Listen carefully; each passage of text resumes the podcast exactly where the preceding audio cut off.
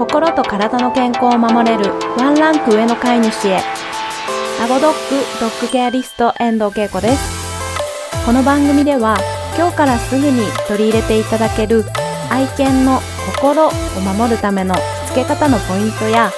愛犬の体の健康を守るためのお手入れのヒントなどについてドッググルーマーでトレーナーである私がわかりやすく解説していきます。ぜひ通勤のお時間やお料理やお洗濯など家事の合間などでお耳だけ貸していただけたら嬉しいです。こんにちは、ドッグケアリストけいこです。本日は、なんと、なんと、リスナーの方からの初めてのご質問をいただきました。パチパチパチパチ。ありがとうございます。こんな拙い私の番組を聞いてくださっている方がいらっしゃると思ったら、本当に励みになりました。ありがとうございます。なので本日はこちらのご質問にお答えしていきたいと思います。では早速ご紹介します。ポッドキャストネームサオリーナさんからのご質問です。前回の肛門腺絞りの内容を聞いてくださっての質問のようなのですが、私は時々自宅でシャンプーをしています。最近やっと肛門腺が絞れるようになったところだったのですが、頑張って絞らなくても大丈夫と聞いて少し戸惑いました。けれど正直ほっとしました。愛犬の肛門腺を初めて絞った時ですが肛門腺の色が緑っぽくて驚いたのですが緑っぽいのは問題ないのでしょうか。通常は何色なのですか？という質問をいただきました。ありがとうございます。かがでしょうか？うちも緑っぽいよというリスナーの方いらっしゃいますか？これについては、まあ、トリマー時代たくさんのこの肛門腺を絞ってきましたがかなり個体差があります。この方のように緑っぽい子ももちろんいますしあとは茶色っぽい子黒っぽい焦げ茶っぽい子あとは明るいベージュっぽい子とかあと性質に関しても水っぽい子とか水分が少ない子とか実にですね多種多様で本当に10人十色でした。実際獣医さんのお話でもこの肛門腺の内容物に関しては非常にバリエーションに富んでいるというお話がありましたので色や性質で心配しなくても大丈夫かなと思います。結構食べてるものによっても変わりますよね。あの愛犬さんたちの便の色って本当にその子その子で様々なんですが通常の飼い主さんだと我が子の便の以外あのお友達のワンちゃんの便とかまじまじとこう色を観察することはないと思うのでわからないかもしれないんですけれども同じお家の子だとね同じご飯食べてるので同じような色の便が出るのかなと思います。私は一応仕事柄いろんな子の便を見ましたが結構ドッグフードの色で出てくる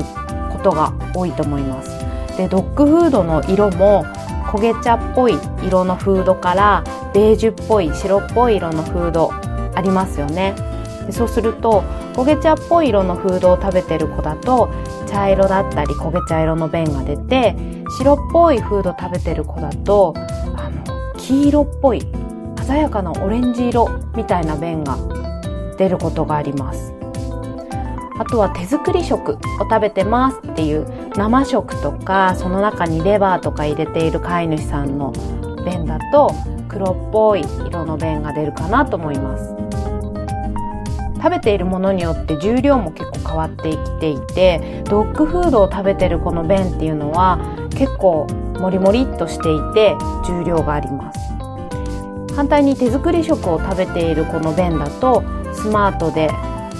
シュッとしている便が出るイメージです。同じ体型の子でもドッグフードと手作り食を食べてる子では便の量が違うのでなのでやはり食べ物というのもその肛門腺の分泌内容物の色に関わってくるのかなと思いますでもね、あの、バリエーションに飛ぶということなので、緑っぽくても、水っぽくても、粘土状っぽくても、心配いらないかなと思います。ただ、一つ、一点だけ注意していただきたいことがあるのですが、もうこれがあったら、すぐ病院へ行ってください、ということです。何かと言いますと、それは血液ですね。血が混ざっていたら要注意です。もしも肛門腺を絞った時に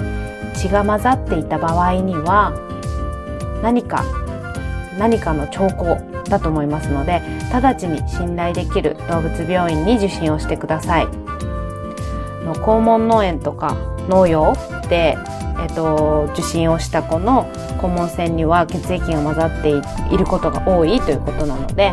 もしも血が混ざっていたらすぐに病院に行ってください。健康な子でねなかなか血が混ざることはないと思いますのでちなみに内容物の成分なんですけどこ